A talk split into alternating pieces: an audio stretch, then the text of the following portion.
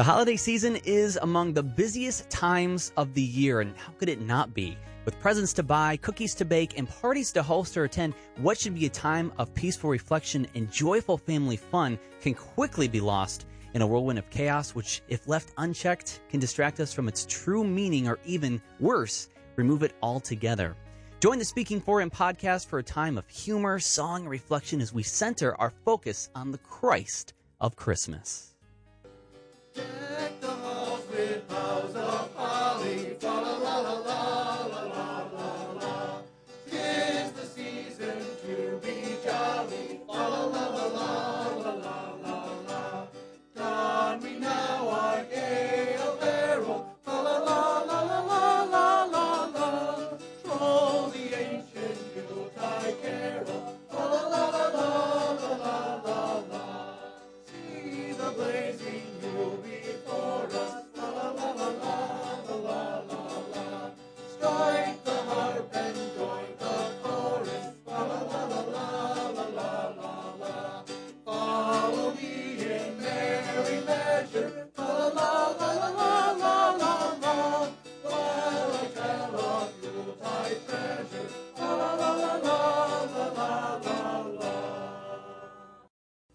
In the hustle and bustle of the season, it can be easy to forget that the Christmas season is a celebration of God coming to be with mankind and living among them to show them the way and offer them redemption. Therefore, the Lord himself shall give you a sign. Behold, a virgin shall conceive and bear a son, and shall call his name Emmanuel. Isaiah 7, verse 14. For unto us a child is born, unto us a son is given and the government shall be upon his shoulder, and his name shall be called Wonderful, Counselor, the Mighty God, the Everlasting Father, the Prince of Peace. Of the increase of his government and peace there shall be no end, upon the throne of David and upon his kingdom, to order it and to establish it with judgment and with justice from henceforth even forever. The zeal of the Lord of hosts will perform this. Isaiah 9, verse 6 through 7. The words and the music of O Come, O Come, Emmanuel developed separately. The Latin text is first documented in Germany in 1710, whereas the tune most familiar is in the English speaking world, has its origins in 15th century France. O come, O come, Emmanuel,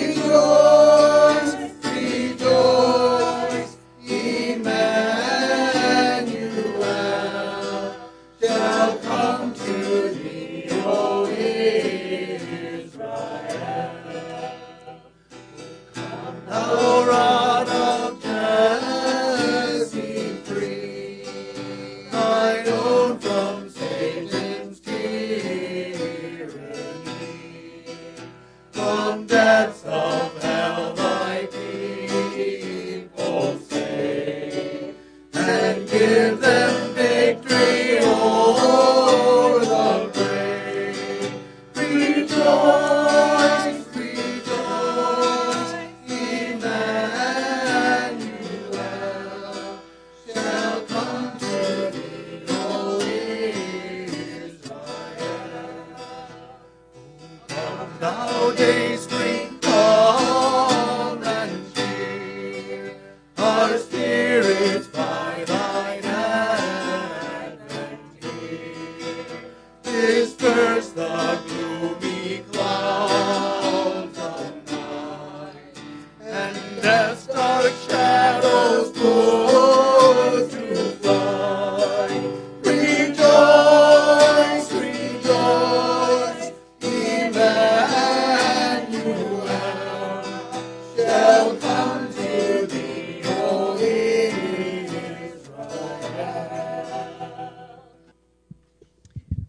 He did, in fact, come, and now we are going to have a reading about that from Luke chapter 2. And it came to pass in those days that there went out a decree from Caesar Augustus that all the world should be taxed. And this taxing was first made when Cyrenius was governor of Syria. And all went to be taxed, every one into his own city. And Joseph also went up from Galilee, out of the city of Nazareth, into Judea, unto the city of David, which is called Bethlehem, because he was of the house and lineage of David, to be taxed with Mary, his espoused wife, being great with child. And so it was that while they were there, the days were accomplished that she should be delivered. And she brought forth her firstborn son, and wrapped him in swaddling clothes, and laid him in a manger, because there was no room for them in the inn. My name is Naomi. You probably don't know me, but you will be very familiar with parts of the story that I'm about to relate. I grew up in Bethlehem, also known as the city of David. I married a fine man from here in town and lived a fairly obscure life. I didn't mind. I've always enjoyed the slow, methodical passage of days. I always relished the opportunity to raise my children to love and honor God above all, and to serve others with a full heart. I would spend my mornings cooking, baking, and washing clothes.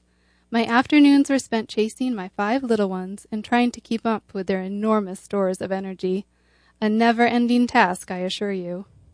By the end of the day, I was very tired. A good tired, but still tired. If all went well, I would look forward to getting my children to bed and then spending an hour or so with my husband in our front yard reflecting on the day that is past and looking forward to the day to come. One night, my husband and I had just finished discussing the matters of the day and were just sitting and enjoying the peaceful country evening when a loud voice punctured the silence. We looked around and quickly spotted a large, majestic horse and his rider. It was a Roman soldier. He informed us that by order of Caesar Augustus, all the known world should be taxed. They went on to say that everyone must return to their place of birth. My husband Simon and I both knew that we could stay at home because we had never left the place where our family came from. But we also knew that something like this, Bethlehem, would soon be teeming with many extra people coming to make sure they follow the command of the Caesar. What does this mean for us? Well, put quite simply, many families in our area have guest rooms, and the expectation would be that they would open these guest rooms as inns for travelers. This would be especially important with the amount of people that were preparing to descend upon Bethlehem. A couple weeks later, my husband's distant cousin Joseph showed up at our door. I had heard rumblings that his wife to be, Mary, was pregnant out of wedlock. Many people expected Joseph to walk away, and even he had contemplated it but she had claimed that God had made her pregnant by the Holy Spirit.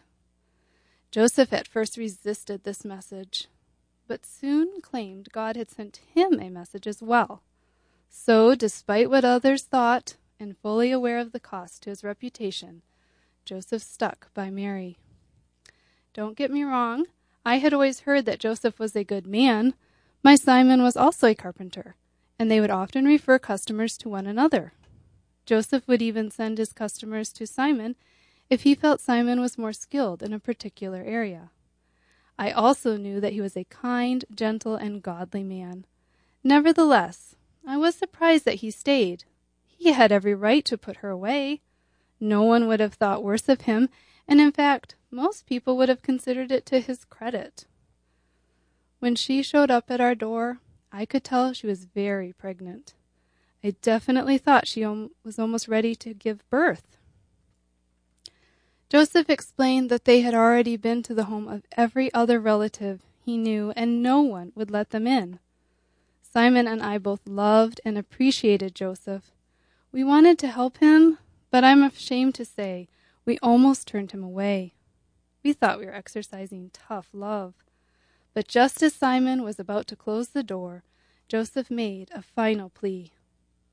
It was at that moment that I remembered the small stable on the far end of our property. We agreed to allow Joseph and Mary to stay there as long as we could sneak them back there as quickly as possible. We covered Mary in a large blanket, And well, I would like to say it was because we wanted to keep her warm. It was more because we didn't want people to see that we were helping them. I remember that night was exceptionally clear. The stars were very bright. As we entered our stable, our animals were calm and silent. If you were around them every day, you would know how unusual that was. That night, Jesus was born.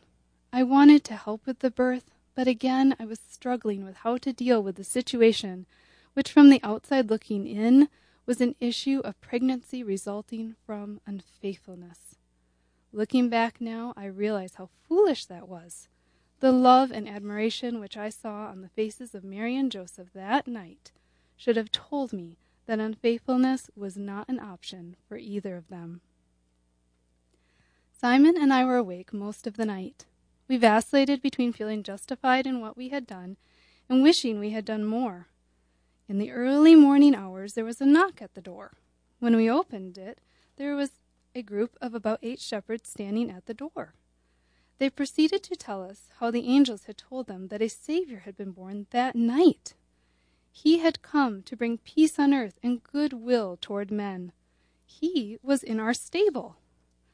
I don't think we fully understood and accepted this that night, but I do believe that was the beginning of a journey toward the truth.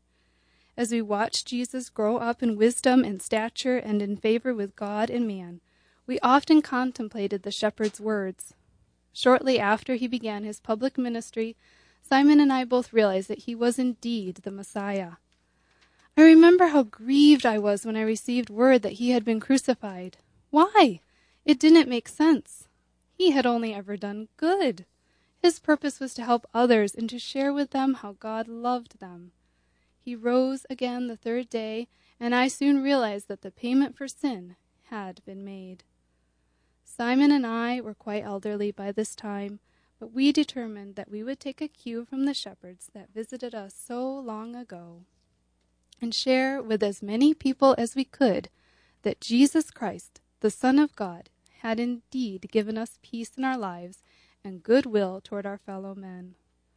My Simon is gone now, but because of the resurrection, I have confidence that I will see him again. Life can be hard at times, but one day Jesus is coming back to make everything right once again. What a hope that is. Adam has a hymn story for us. Massachusetts native Edmund Hamilton Sears earned a degree from Harvard Divinity School and was ordained a Unitarian minister in 1839, serving congregations throughout Massachusetts.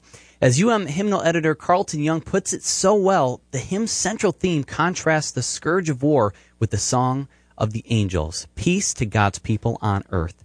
He observes that this is one of the earliest social gospel hymns written in the U.S. Now, Sears was co editor of the monthly religious magazine where most of his hymns were first published. John Julian, editor of the Dictionary of Hymnology, an important British reference work at the turn of the 20th century, offers high praise for Sears's two Christmas hymns, the other being the lesser known Calm on the Listening Ear of Night, calling them some of the best in the English language. Sears, though a Unitarian, wrote in sermons and songs of the Christian life. Although I was educated in the Unitarian denomination, I believe and preach the divinity of Christ. He authored books quite popular in his day, including Athanasia, or Foregleams of Immortality, and the fourth gospel, The Heart of Christ. It is right that we should joyfully sing, Hark the Herald Angels Sing, and joy to the world each Christmas season. But always there are moments when we realize the message of peace has not yet been fully realized on earth. Then we sing, It Came Upon the Midnight Clear. And the power of the incarnation and the message of the gospel touch us even more deeply.